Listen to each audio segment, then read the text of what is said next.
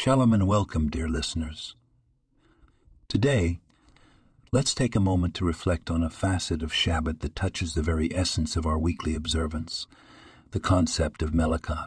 The 39 Melachot are the specific categories of work forbidden on Shabbat derived from the tasks involved in the construction of the tabernacle.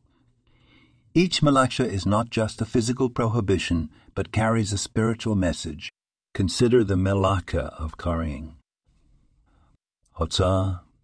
On Shabbat, we refrain from transferring objects between various domains. This limitation, while seemingly restrictive, actually invites us to create a sanctuary in time where we focus on what truly matters our spirituality, our family, and our inner peace instead of the constant movement and transfer of our weekday lives.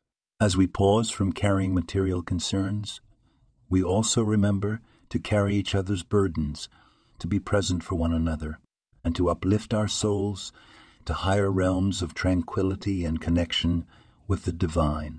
May this Shabbat bring you peace and a sense of carrying forward only that which enriches your life. This podcast was produced and sponsored by Daniel Aronoff.